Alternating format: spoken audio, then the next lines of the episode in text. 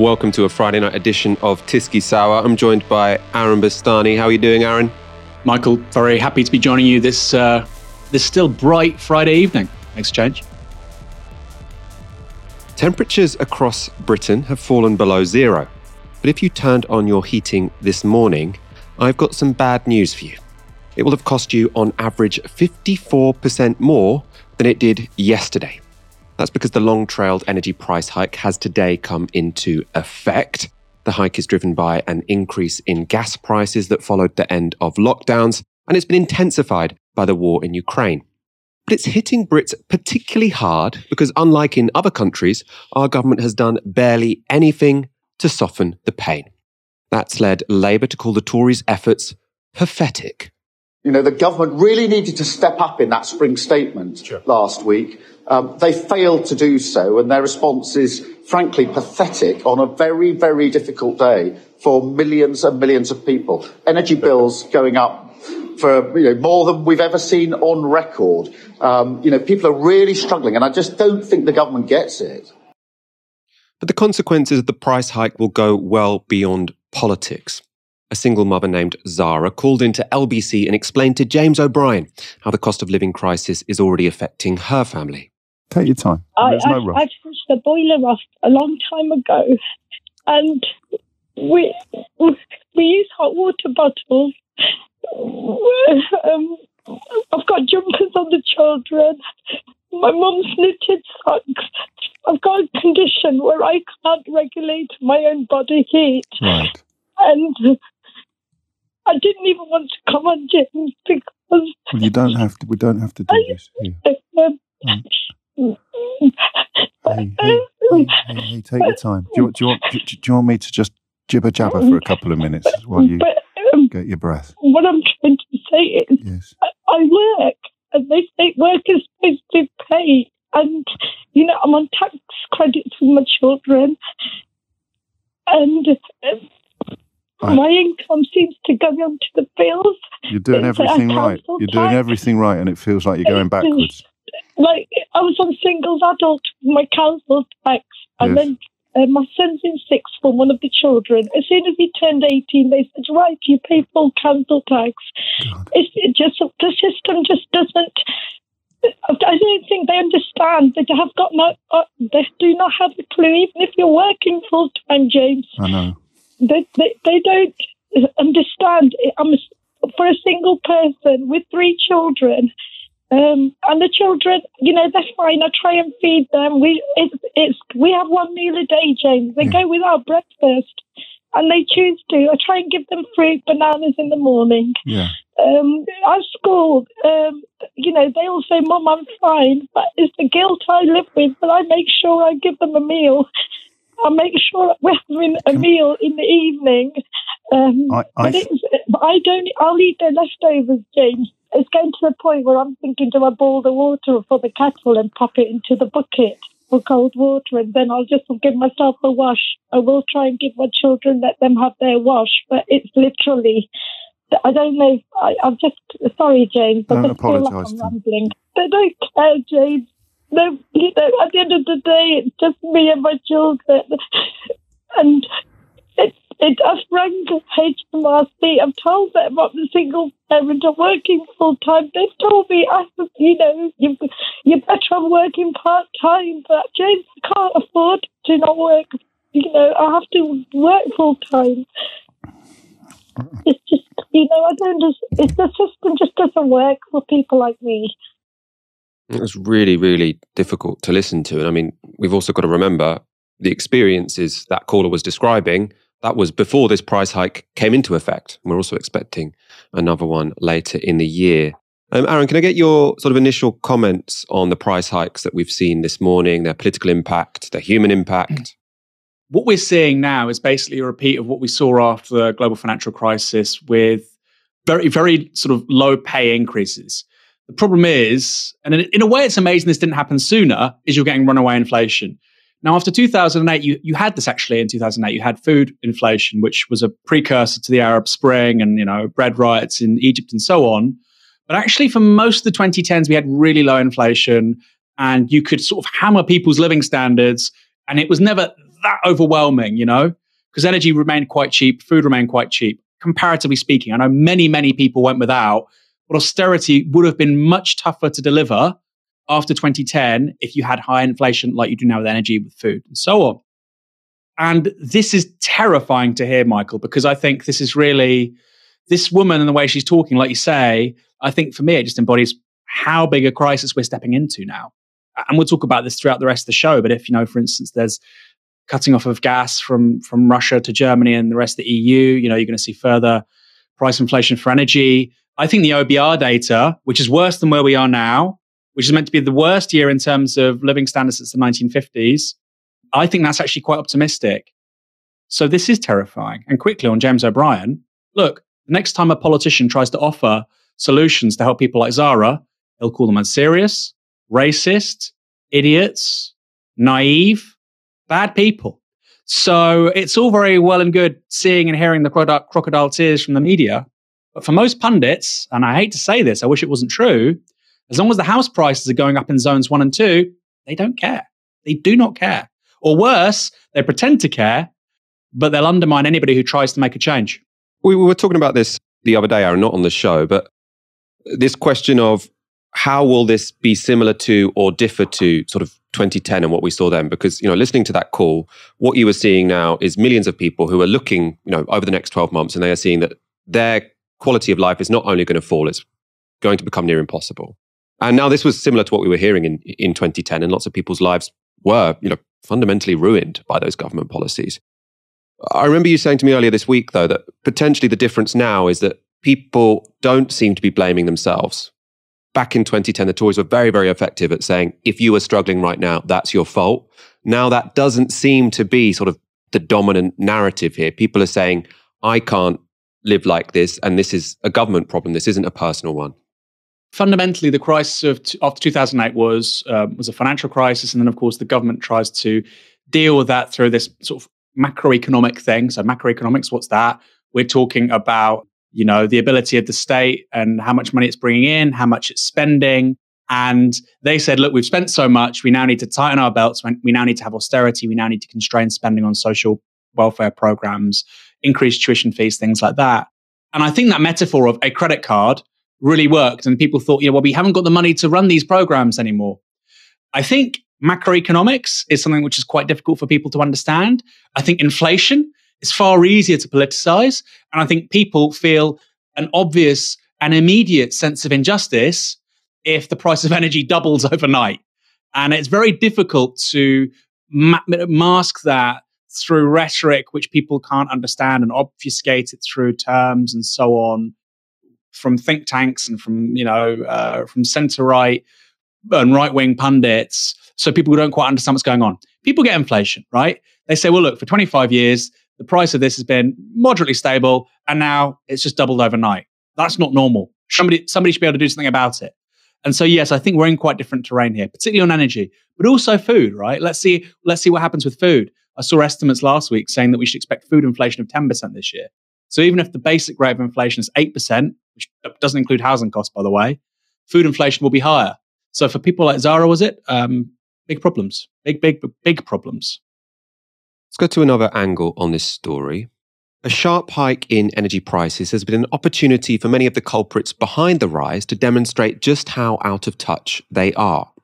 For the past few weeks, Martin Lewis has been advising people to send a meter reading to their energy supplier on March the 31st before the higher tariffs came into effect. But when that day came, many customers found the websites for their energy suppliers had crashed. This included E.ON, who then tweeted Unfortunately, the website and phone lines of every supplier are being hammered today. Martin has once again created unprecedented demand, bringing down Britain. If you respond to our private message providing the details requested, then we can assist you. Wow. So they're saying Martin Lewis, who advised consumers who were terrified about these 54% prices, put in a meter reading now so you don't get charged more than you should for, for, for energy you use before March the 31st. They now say he's bringing down Britain. And some context here. Last November, E.ON announced that their nine month adjusted earnings before interest and tax rose 46% to 3.93 billion euros. European based company, of course. Also, embarrassingly out of touch was Minister for Crime and Policing Kit Malthouse. He told LBC that he's feeling the pinch. You mentioned the meters. What other economies or what else are you cutting back on in the Malthouse household, Minister? Well, obviously, the the the day to day is quite uh, tricky. As you know, Nick, I've got children. Yes, um, I do. Need to be fed, and that uh, cost is rising. Uh, my fuel prices are rising quite significantly, and I have to say, I'm on uh, in my constituency on oil uh, still. Sadly, uh, central heating. And you course, heat your house with oil. That must be exorbitant, Lot, Minister. Well, of course, oil, I'm afraid to tell you, doesn't come under the energy price cap either. And lots of people in rural areas are, are suffering from the oil price rise.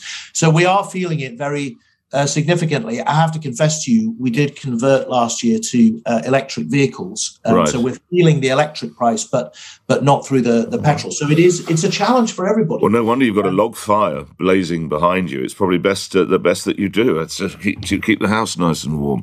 I wonder well, if I can refer. Sorry, go on try, trying hard to. I uh, I have to confess to you, I come from a, a, background where the heating was religiously turned off on the first of April. Um, or, uh, um, unfortunately, today is very cold, so I have lit a fire to keep us warm. For context here, Kit Malthouse earns roughly £150,000 per year, just like that Rishi Sunak interview. Oh, I understand this because I've got children. Well, having children when you're on 150 grand is a very different calculus than if you have children when you're on minimum wage or when you're relying on benefits. Aaron, if Kit Malthouse is struggling, what are the rest of us supposed to do? First of all, he's not struggling, Michael. You know, if he's got a, a roaring fire in the back, he, he, he's not struggling. And he said, you know, it's we're all in a similar situation. That's not quite true, because if you're better off, it means you can afford to retrofit your home, right? Very high upfront costs, but of course you get those back and more over time. So you may introduce insulation, you may change your boiler, you may install, you know, triple glazing, uh, solar panels. All of these things means it's expensive to be poor, right? And now, what does that mean? It means if you've got the cash to pay for these things up front, you'll save money. If you don't, you'll spend more over the longer term. So it's one of those perverse realities of Tory Britain that actually it saves people money if they're well off and spend that money retrofitting their homes while the poor can't even afford to turn on the heating in the first place. I suppose what Kit Malthouse is trying to do there is say, I understand you. I understand you. I have these energy cuts as well. You know, when, when we're hurting you, we're also hurting ourselves. So don't think there's any, anything malicious going on here. But I mean, everyone knows, don't they? Everyone knows that this guy is on a lot more than them when it comes to his his salary, and that that means these cuts are going to be felt incredibly differently. Do you think anyone at all buys that, Aaron, what Kit Malthouse was saying there? Oh, maybe maybe Nick Ferrari. You know, maybe this this weird loop which we call the British media, where you know several thousand people just talk to themselves and think that's reality. Sure, but I, I really I really suspect not. You know, people are staying warm by literally sitting in, in sleeping bags. People are people are unable to put on the heating literally in very cold months, like in February. February is the coldest month of the year, and, and, and people I know people who weren't turning heating on, and that's before, like like you've already said, it it it, it ticked up. I wonder, you know, there are these repeated platitudes which are in circulation. We're all in this together. I, I just wonder how long it's going to last, Michael. And going back to what we were saying before with macroeconomics, with the austerity thing, in a way, it was kind of true, right? Because we all use the same public services and everybody's child was going to have to pay more because of you know university tuition fees. And you were saying well there's a there'll be a progressive element to it because some people will pay more and some people will pay less and get different loans and so on. This is in, in no way progressive. This is like the poll tax. Inflation hits everybody the same. In fact it hits the poorest hardest because proportion they pay more on things like energy and food. And so it's just so immediate and so regressive that i think if tories think they can get away with the platitudes of we're all in this together it barely worked with austerity, but at least it made some sense. Here, on food and energy inflation, I mean, it's laughable, it's lamentable. Nick Ferrari is sort of chortling away, but I think I think beyond the, the studios of central London, hard to see that really going down. We'll go to our next story. Keir Starmer has been giving interviews about Labour's stance on the energy price hike, and a couple of clips have caused controversy online. The first was on BBC Breakfast, would you make it illegal for, for someone's energy to be cut off? And I, am not, you'll clarify for me whether that's the case at the moment. What happens when the money runs out? Someone who has a disability, someone who's uh, in poverty. What oh. happens then? And would you yeah. seek some kind of government measure, an extreme measure, something we haven't seen before, to help those people? Well, firstly, isn't it shocking we're even having this discussion? In 21st century Britain after 12 years of a, uh, of a, Tory government, that we're talking about a situation where people might have their energy cut off because they simply can't afford What would you do to it. preclude that? The, the, first thing I'd do is exactly what I've described, which is to enable those that most need it to have the £600 on their towards their energy bills that they desperately need at the moment. That would mean that very few people would be in the position of not being able to pay for their energy. So you're putting to me, quite rightly understand it, a challenge, which is assuming the government is as pathetic as it is and doesn't do anything, we're going to have people in this awful position, what would we do? First answer is I wouldn't put that, them in that awful position in the first place. But the, the fact that we're even talking about people having their energy cut off. Well, my impression is you don't have an answer for that question because what you've said is they shouldn't be in that position. A, I, I'm, I'm giving you, there are people who'll be watching this program this morning who may well be thinking, by the end of this month, I genuinely don't think I can pay my bill. And it may be in three months' time yeah. or after October when the prices go up again. And you say they should be turning to government. I'm asking you, as the leader of the Labour yeah. Party, what is the end game? How can they be helped? I'm not looking backwards. I'm looking to what happens on that day. No, I'm not looking backwards either. Um, I'm saying what we would do, first and foremost, is not put people in that position. You said that by, before. Well, I know, but it's very, very important. People are going to be in that awful position because the government is doing nothing. If the government tomorrow adopted our scheme and reduced uh, uh and, and, was able to use that windfall tax to, to help people with their bills by £600, people wouldn't be put in that awful position. I, I think that is a very important answer to your question. Later in a Sky interview, Starmer was asked if Labour's policies were radical enough. Starmer responded this What I want people to do is to look at the Labour Party and see a party that understands their worries, that takes them seriously and is prepared to put practical plans on the pay, on the table. People don't want a revolution. They do want to know how am I going to pay my energy bill, which has just gone up today by hundreds of pounds. We're putting a practical plan on the paper, uh, on the table that says for those that need it most, um, you ask oil and gas companies who have made more profit than they were expecting to make because of the high global prices. We say ask those companies to pay their fair share and that would reduce those bills by £600. So when I'm talking to pensioners, I was in Stevenage last week talking to pensioners. They weren't saying, Keir, we want a revolution. They were saying, Keir, we're really worried about our bill. One of the pensioners said to me that they keep their heating on 12 degrees because they think if they put it higher than that, uh, they can't afford the bill. And this, you know, people having to make a choice between heating and eating. I mean, in 21st century Britain, what people want to know is, is the Labour Party, does it understand those worries? And the answer to that is yes, we do. Have we got a practical solution to put on the table to reduce those bills by up to £600? Yes, we have.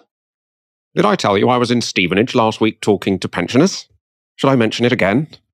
Aaron, on a more serious front, I saw from your tweets today you were pretty annoyed at Starmer's answers there. Can you please explain why? I mean, there's a lot to be uh, sort of ambivalent about Michael. Even if you're a supporter of Starmer, which I think people should probably be aware of by now that I'm not, it's it's not good. The presentation's not good. He comes across, particularly in the first interview, as a, a bullshit artist. He's not on top of his brief.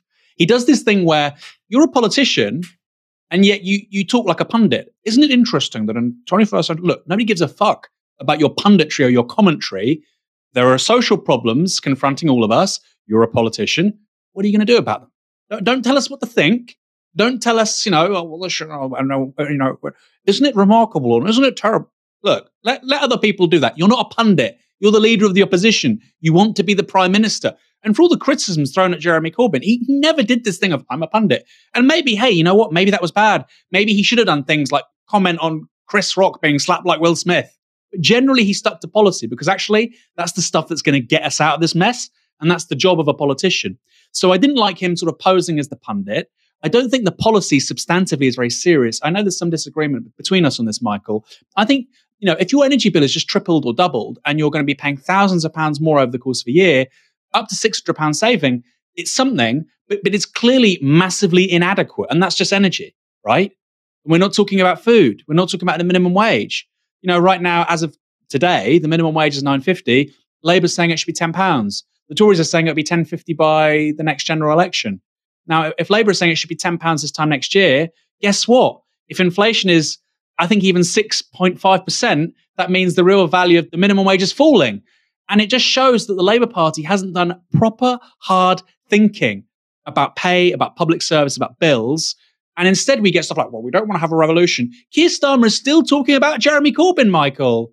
He's still, I don't care. I don't care. And I like Jeremy Corbyn. I don't care.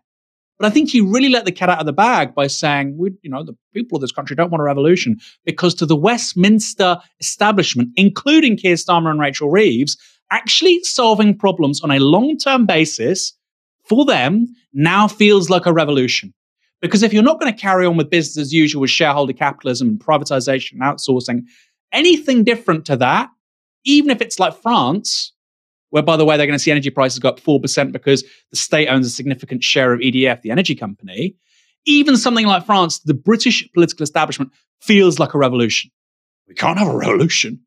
Well, ergo, it means we can't solve any problems. Sorry. This year we'll do this one-off thing where you'll save up to £600. Great. Well, hold on. My energy bills have just got, gone up two and a half grand and food inflation is 10%. Okay, I'll, sa- I'll save £600 on energy bills. And yes, of course it's better than nothing, but people are looking at that in the context of what the government's doing. Let's look at it in the context of what the German government's doing or the French government's doing. This isn't a Labour Party or a Labour leader serious about solving problems. That's what politicians are meant to do, not give commentary about Chris Rock being slapped or about whether OAPs and Kettering want a revolution. I think we agree neither of those were amazing performances. I think kind of where I differ is I think you're being a little bit unfair when you say he was just offering commentary in that first interview. Because to be honest, I thought him pushing back against the interviewer was kind of reasonable there because he was asked, What would you do about this? Would you um, stop people turning off people's electricity or gas um, if they can't pay? He said, We shouldn't even be having this conversation. And he's like, well, What's Labour's policy? To be fair, that's not an answer. Know, at this point, at this point in time, bills are set to rise by £700. Labour have said, Well, we'll give you £600 hundred pound off, but it's a lot better than what the Tories are offering. And I think you know if everyone was given six hundred pounds to pay their bills this year, it would be quite unlikely that many people needed you know that many people couldn't pay them. So I I, I felt like that was pretty legit. I mean, also from a electoral perspective, they do want to get elected. There's no shame in that. I think having this simple policy that everyone can understand. There's going to be a windfall tax on the energy companies. That's where the money's going to come from. These are the bad That's guys. Great. It's going to go straight into your pocket to help you pay your bills right now you know, it is not a blueprint for the future, but it is a policy which you can say, which is uncontroversial. You keep the focus on the governing party because you're not, you know, you're not making the news about you. There's not going to be a big BBC explainer about how much will nationalisation actually cost. Everyone's talking about these prices rising. Everyone's talking about people's struggles on the breadline. And Labour have a policy which is we're going to tax these rich guys to give you £600 to cover nearly all of your bills, which is way, way better than the Conservatives. So for me, in terms of electoral positioning, it's not bad. And because basically it's sort of sitting on the fence, I don't see it as a particular betrayal in any way. Obviously, he promised some stuff in his 10 pledges, which he doesn't seem to be following through on now, but we've talked enough about that in the past, I think. You're making so much sense, but then I disagree with a lot as well. So I agree he doesn't need to say we're going to nationalize everything. I agree with you. You don't need to say that. I agree with you. You can say you can say the less you promise, the better. I agree with you. But what he's saying with those revolution comments, Michael, is he's actively moving the Overton window to his right. Why would you do that? Why would you? People don't. You, don't need. You don't need to say that. Think of George Lakoff. Don't think of an elephant. What's the first thing you do? Think of an elephant. You don't do that. It's political communications 101. So I just find it's partly the presentation, Michael. So I agree with you actually on the substance of the policy. I don't think it's a terrible policy, right? I think you should do far more. And I think if that's all they're offering, it's pissing in the wind, frankly. But I think when you're actively trying to move any sort of pol- political conversation away from the left, and obviously the further left the public goes on this, the more that helps Labour. It doesn't help the Tories, right? If you're triangulating between, look, lots of people want public ownership, and the right of the conversation wants basically, you know, what we're doing right now, right? The £600 saving, then that's great for us. We can kind of sail that. as the Overton window shifts left, we can make the most of that. That's clearly not his his his view of political change and political action. And I think the presentation is just terrible. I think he seems very evasive, and I think he seems like a bullshit artist. You're saying, "Oh well, he he answered. Oh no, he didn't answer the question. Should people have their electricity cut off? Just say yes or no. Just that's all you have to do." And and I, I, for me, he feels like the worst kind of personality type that you can have in this political moment because he seems shifty, even when he's doing something which I agree with you. The policy of attacks on profits, windfall profits for big energy companies should be hugely popular. He's he's he's overcompensating so much against the populist stuff that it doesn't seem authentic or credible. So I agree with you, Michael. Look, let's not go all out on this. I think some of the stuff on energy is good. I think there's zero on minimum wage, frankly. I think there's zero on a bunch of other stuff. It's okay. And also, I don't agree with you about, well, prices are going to go up 700. This is 600. Those are old numbers, Michael. Those are absolutely old numbers. Believe me. If there is, which seems to now be the case, the issue between European Union countries and Russia with regards to exports of gas, where they're going to have to pay in rubles, and they refuse to do that. Austria and Germany have already triggered early warning mechanisms where they might end up rationing gas. If that happens, £700 is, is hugely, hugely, hugely optimistic. You know, the Centre for Economics and Business Research predicted half the levels of growth this year that the OBR did and 0% next year. And I think actually even that may that may be over optimistic. So again, you've got a Labour Party and Keir Starmer not really adapting to, to the facts. Six months ago, this was a was a very credible policy and a very credible response. I no longer think that's the case. I mean, it is a regulated market though, so prices will go up, but for the next six months they're going to stay the same, right? It, it, it's going to get worse for people, is what I'm saying. But I, I don't really see why Keir Starmer, as leader of the opposition, remember he's not prime minister, why he can't be talking about what's going on right now instead of what's going to be going on in, in six months. Don't you think it's fair enough to say that in six months he can sort of cross that bridge when he comes to it? If I'm a Labour Party strategist at this point, obviously I'm not because I'm not that committed to the project at this period in time, but all I'm thinking is we want people to be talking about the fact that their costs are rising. We want people to be blaming the Conservatives. And we want people to think there is an alternative which probably doesn't have many downsides and that I'm not at all scared of. So he's saying, look, this is political. The reason you're struggling to pay your bills is because the Tories have had a pathetic policy offer. True. We would offer you something which is really significant, which would significantly, for the next six months, I agree, it doesn't work beyond that, but for the next six months, what this would do is make your energy bills manageable. And we're going to do it in a way which no one in their right mind could find scary because all we're going to do is tax these people. We can point to them. That's where the money's coming from. It's going in your pockets instead. So if I'm a Labour strategist, I'm like, job done. Obviously, if they're in government, you know, I, would want a long term solution. Governments need to think in the long term. But as a opposition leader, where what you care about is how do people interpret their experience? Do they blame the government? Do they think there is an alternative? I think he's done a pretty decent job on, on this front. Obviously, he'll have a challenge in six months when he's got to come up with a new policy. But for now, it seems to me a, a reasonable holding position again, I half agree with you, Michael, but he, he's operating within a certain set of political conditions, which he can also help shape over the longer term. And I think it's one thing, like you say, to be short term, pragmatic, immediately sort of focused on this particular objective. Yes. At the same time, why would you foreclose the opportunity for the public discussion to move further towards your terrain? It's like Tories saying, you know, we no longer think low taxes are good.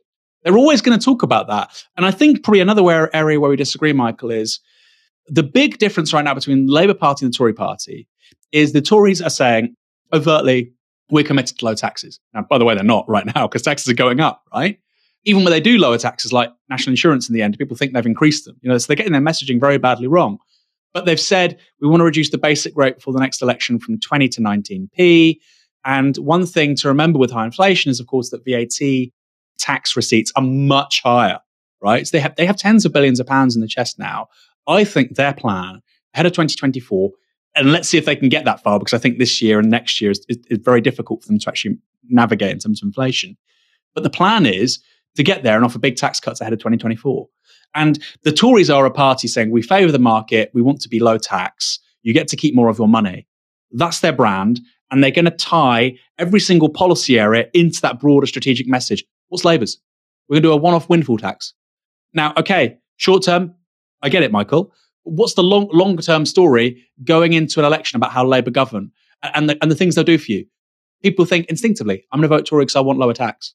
Why are you going to vote Labour? Well, I mean, they are going to have to answer that question, but in a way, they're setting themselves up for it, right? Because what they're thinking, and I don't think it's completely unreasonable, is that the branding problem that the Labour Party have is that they say you can have nice things, but they don't really believe that you're going to be able to deliver it. So I, I assume what they're thinking is for the next two years, what we're going to try and do is make ourselves seem almost, you know, in the way that it's easier for Tories to offer to spend money. When Tories offer to spend money, people are like, oh, sure. I mean, they're not going to bankrupt anyone. They're the Tories. So the Labour Party, Keir Starmer, wants to put himself forward as someone, I am someone you can trust with your money and to spend your money and put it in your pockets because I'm not someone who, when any problem comes around, I just say, oh, we'll spend X billion, we'll spend X billion, we'll spend X billion, which was the position that, you know, the Labour Party got into in 2019. I only think that's legitimate. That's a legitimate criticism for 2019. It's clearly not a legitimate criticism for 2017 because they saw a, a nine point swing to them. It's clearly not a criticism for 2015 because Ed Miliband's manifesto was dog shit. It's clearly not a criticism for 2010 because apparently Gordon Brown was the Iron Chancellor, the most successful chancellor in the post-war era. So the idea that all of a sudden the electorate thought he was a spendthrift.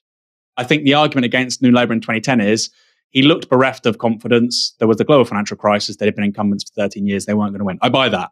So this idea that every time Labour says we're going to spend lots of money, people don't believe it. Yeah, it happened in 2019. By the way, that wasn't the reason people didn't vote Labour. People didn't vote Labour because of Brexit, because of anti-Semitism, because of the way that the media had portrayed Corbyn and so on.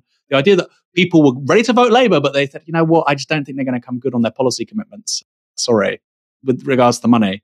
I think that's the one election where you can say that. And even then, it wasn't this overwhelming variable. So I, I, think that's not quite true, Michael. And look, we, we had a politician who was who's providing these kinds of policy proposals. It was Ed Miliband. In 2015, he got 30% of the popular vote, right? You know, he got less than Jeremy Corbyn in two elections. So, so let's see. But the idea that this kind of incremental way of doing things without carving out your broader strategy. I mean, Tony Blair certainly didn't do that. Tony Blair talked about a windfall tax, and it was very popular in 1997 but he did it alongside broader messaging around who he was about transforming the country. We don't see that with Keir Starmer. Keir Starmer is actually trying to actively foreclose a conversation about transforming the country. He's like, I don't want to transform the country. But Blair didn't do that. So, look, I think you should, you know, we started this, you saying you're not a Labour strategist. My God, Michael, if only you were. Let's move on. Lots of ground covered there. We are going to talk about someone we, we're definitely going to agree about. Next story. Rishi Sunak this week appeared on BBC Newscast to talk about his disastrous spring statement.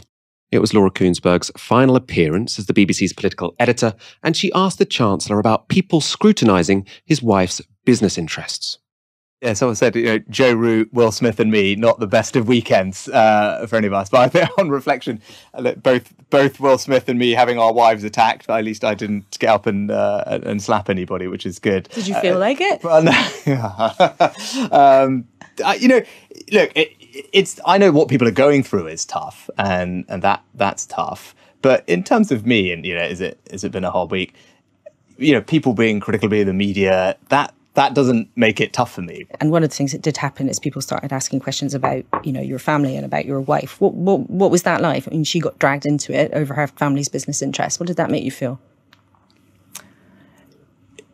You know, it's I, I think it's totally fine for people to take uh, shots at me. It's fair game. I'm I'm the one sitting here, and that's what I signed up for.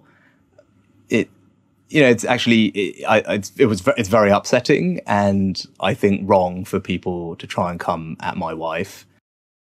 Joe Root is England's cricket captain. They lost a test match last weekend. And you'll know Will Smith slapped Chris Rock after he made a joke about his wife at the Oscars. There is an obvious problem with the comparison Sunak made there, though. Jada Smith was mocked for a health condition, in her case, alopecia. Rishi Sunak's wife, Akshata Murty, was scrutinized for having business interests in a country her husband was sanctioning. These things are in no way the same. They, they are nothing to do with each other. And with complete predictability, Kuenssberg didn't press him on this difference. He got away with it. He came across as so lightweight, Michael. He came across as so lightweight. People talk about a Potemkin village. I feel like in Britain we have Potemkin politics and Potemkin politicians you know, you get exceptions like Nicola Sturgeon or Boris Johnson. They're, they're quite robust political brands and people have heard of them.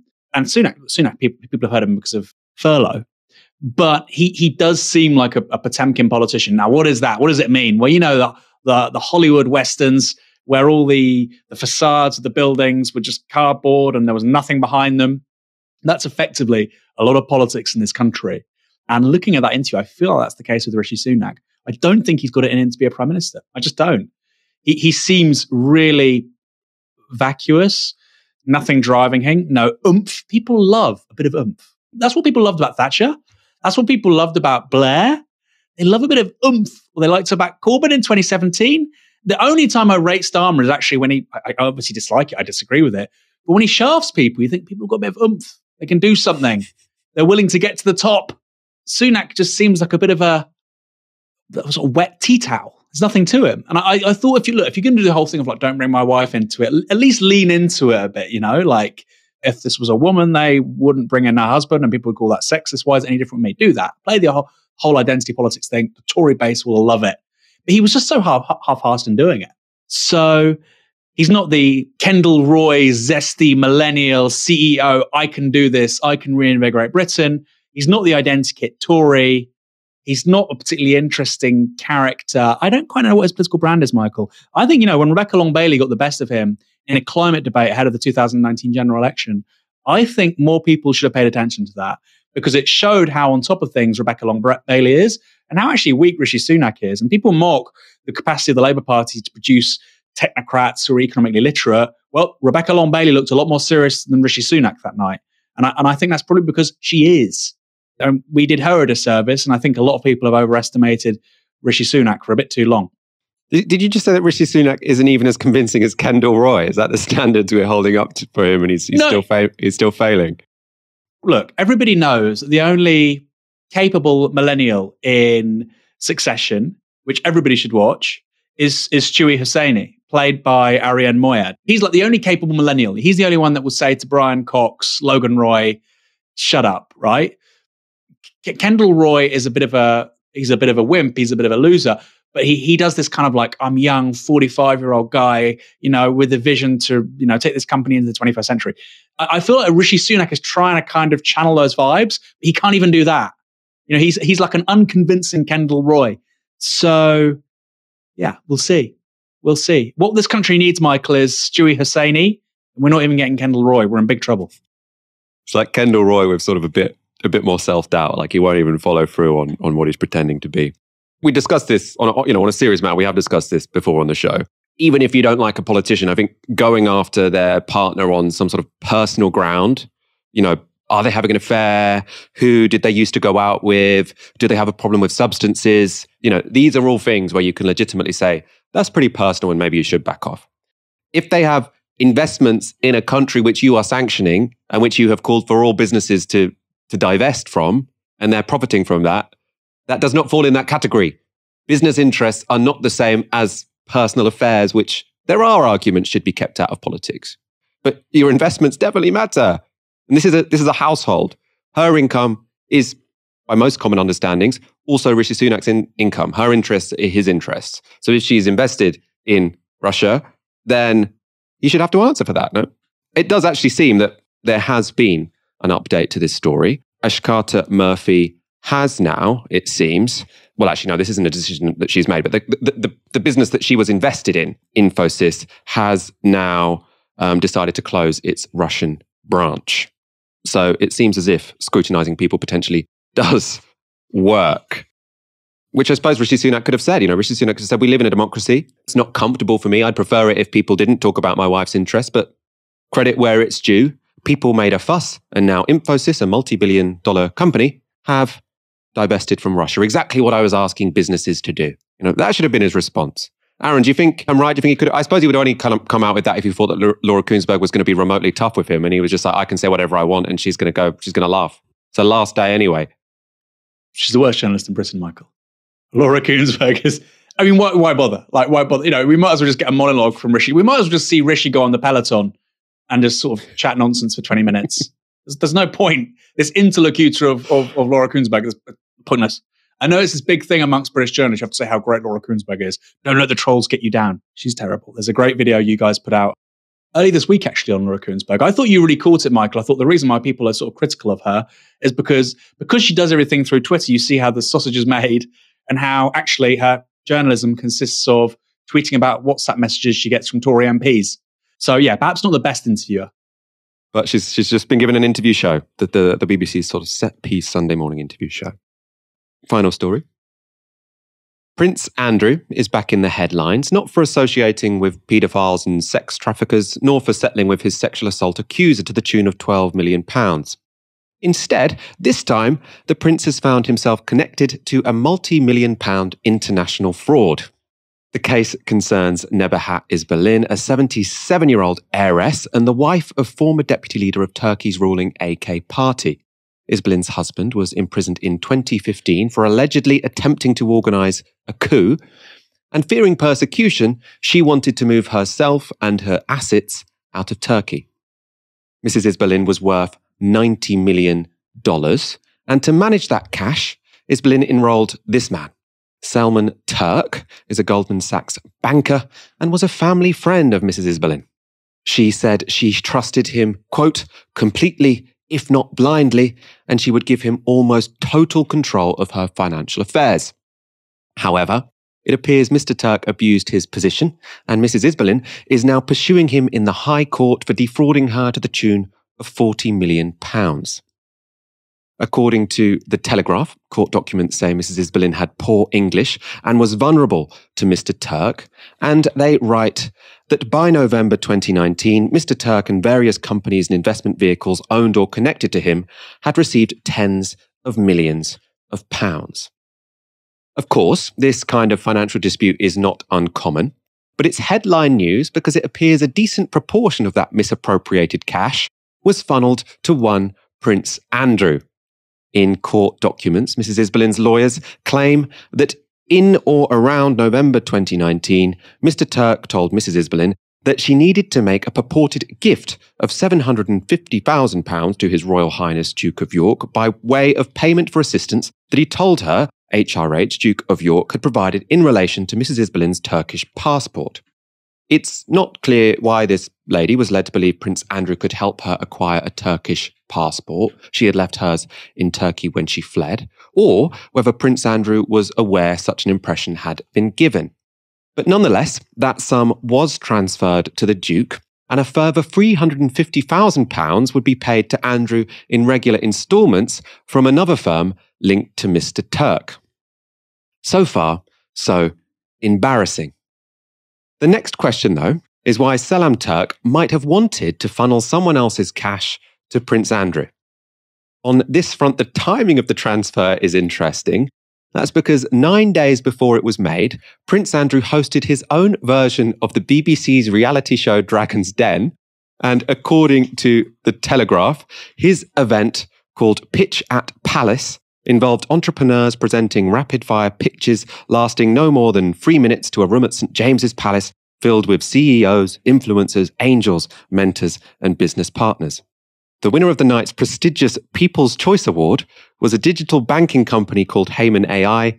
Its chief executive and founder is Selman Turk.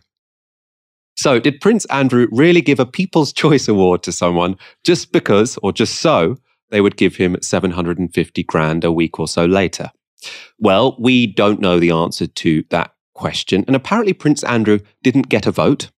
But Mrs. Isbilen seems suspicious that the two events are connected. Court documents say Mrs. Isbilen's evidence is that she was told the payment was to be made in connection with immigration documents. In fact, Mr. Turk appeared at a charity event hosted by Prince Andrew at St James's Palace on the 5th of November 2019, at which he sought to promote his UK banking business. Mrs. Isbilen suspects that the payment was made for some purpose connected with the banking business. Aaron, there's obviously no suggestion Prince Andrew knew he was involved in a sort of alleged international fraud scandal. But receiving 750 grand from someone after you've given them your own People's Choice Award seems a little suspicious, doesn't it? We've probably established that Prince Andrew doesn't have the, the, best judgment when it, when it comes to his personal decision making, um, and, and that's being charitable. But I, I, do wonder now. Now that these stories are coming, these stories are clearly coming out because it's okay to take pot shots at Prince Andrew, right? There was it was verboten in much the, the British media to really to really dig when it came to the royal household.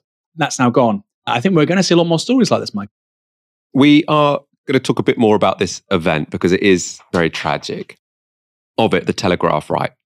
Pitch at Palace, established in the UK six years earlier as a not for profit company, was the brainchild of the Duke of York, dreamed up after his coveted role as a trade envoy was terminated in 2011 over his friendship with Jeffrey Epstein, the convicted child sex offender. Pitch at Palace's mission was to hunt out burgeoning startups and help them find investment and grow the business. And it just so happens that the video of the event in which suspected fraudster Selman Turk appeared is still online.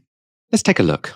At Heyman AI, by using today's technology, we make banking much simpler. In order to achieve this, we hired 60 people who believe that we can create next people's champion. Those include C-level executives from HSBC to Bank of England. Then we took current banking products and recreated them to meet the expectations of the new age by putting customer at the heart of the product. Then and now we are creating our technology platform, our banking platform from scratch. Right, the People's Choice Award um, um, was won by uh, Heyman AI by some margin. They've done a really good job, so well done, Heyman AI, for that. Congratulations uh, to all of you for, for what you have uh, achieved. So, uh, uh, congratulations. Now, um, before we do another set of photographs, because they're waiting for, for, for, for you guys, um, just to say to you that, that uh, our next event um, will be the global event, which is held on the 11th of December. Um, but our next pitch, um, by unanimous decision of the partners and board of directors, will be pitch 13. there is no such thing as leaving a number out.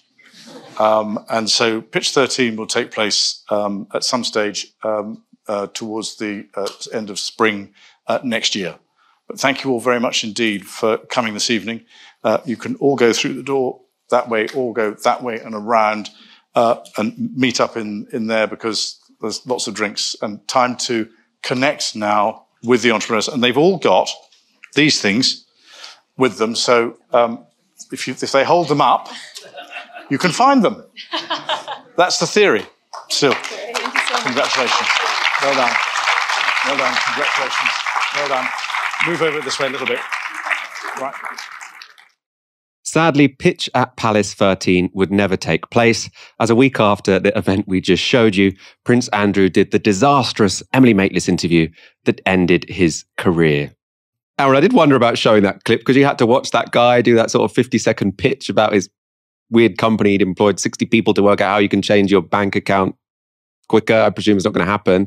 Um, but I did enjoy it just because of how, you know, they sort of like rich, wealthy people with too much time on their hands you know, yeah, spend their time. It's so expensive just to keep that guy occupied. You know, he wants a pet project because him hanging out with a convicted paedophile means that he can't be UK trade envoy anymore. And so all of this money has to go into putting on this ridiculous event where you've got these people with these horns that that says the time is up after you've given your pitch, and then someone's got to pay for all these long drinks that they drink afterwards. Just like you've got to entertain these people like they're sort of children in a playground, but you have to do it through their whole life, you know, however badly they have behaved in the past. And they call it public service. yeah. They call it they call it personal sacrifice. There's a microcosm of this. You know, I went to see uh, the Lord Mayor being invested where I live, and they talked about the previous one. And I think they have an expense of like 80, 100 grand a year. a lot of money. They get a nice Jag or whatever. And they, you know, public service, you know, and you know how much they raised over the previous 12 months in this sort of ceremonial role? About 900 quid right? It's the whole, you know, charitable causes. It's like, just lost 90 grand. And this, this person's been doing nothing and cutting ribbons, and but it's public public service. This is kind of the royals. Now, okay, imagine that, times it by 20,000 and, and have it running since, you know, well, the modern monarchy, you'd say for, for 100, and, let's say since Victoria, yeah, for 130, 40 years, mid Victorian era, certainly for the whole of the 20th century. And yeah, it's incredibly expensive. I mean, it's just farcical. I can't wait for the Netflix series on Andrew a life. You know, I think that is going to be the biggest. Ne- Imagine the Crown and the Tinder Swindler put together, and that's what you're going to get with the Netflix biopic on on Andrew. I hope there's as many series as humanly possible. I hope they don't do that Netflix of just doing the two series and then cutting it. I don't think it would. I mean, can you imagine? A blockbuster, Michael. Uh, question for you: Who would play Prince Andrew? Yeah, I think like a, maybe an older Kendall Roy if it takes a while for them to get it out because they've got to pay too much for, for the lawyers' fees. It probably will take a while to get that one past the lawyers. What's he called? What's the actor? Jeremy Strong. Jeremy Strong, yeah. But I think I said Prince Philip at one point. I mean Prince Andrew. I mean, I don't, we don't want to buy about Prince Philip. Although I have to say, when he died and there was the funeral, and the day of the funeral, they, there was like this BBC two hour long documentary about what a wonderful man he was. And I was like just watching it on the sofa all day. And my wife came back and I said, you know, he wasn't all bad. And she said, Aaron, what the hell has happened to you? you know, the BBC have got direct into your brain. He was a complicated figure, you know. But I don't think that's going to be the treatment given to Prince Andrew somehow. Yeah. Oh, yeah, that'd be so, oh, so interesting. Can't wait for that one. Not that I'd wish death upon anyone. Aaron, a pleasure spending my Friday evening with you as always. My pleasure, Michael. I, I can see it now. Ash Sarkar being the lead scriptwriter for the Netflix series on Andrew in five years' time. Looking forward to it. Me too. Um, thank you all for watching this evening. We'll be back on Monday at 7 p.m. Have a fantastic weekend. You've been watching Tyskie Sour on Novara Media. Good night. This broadcast is brought to you by Novara Media. Go to novaramedia.com slash support.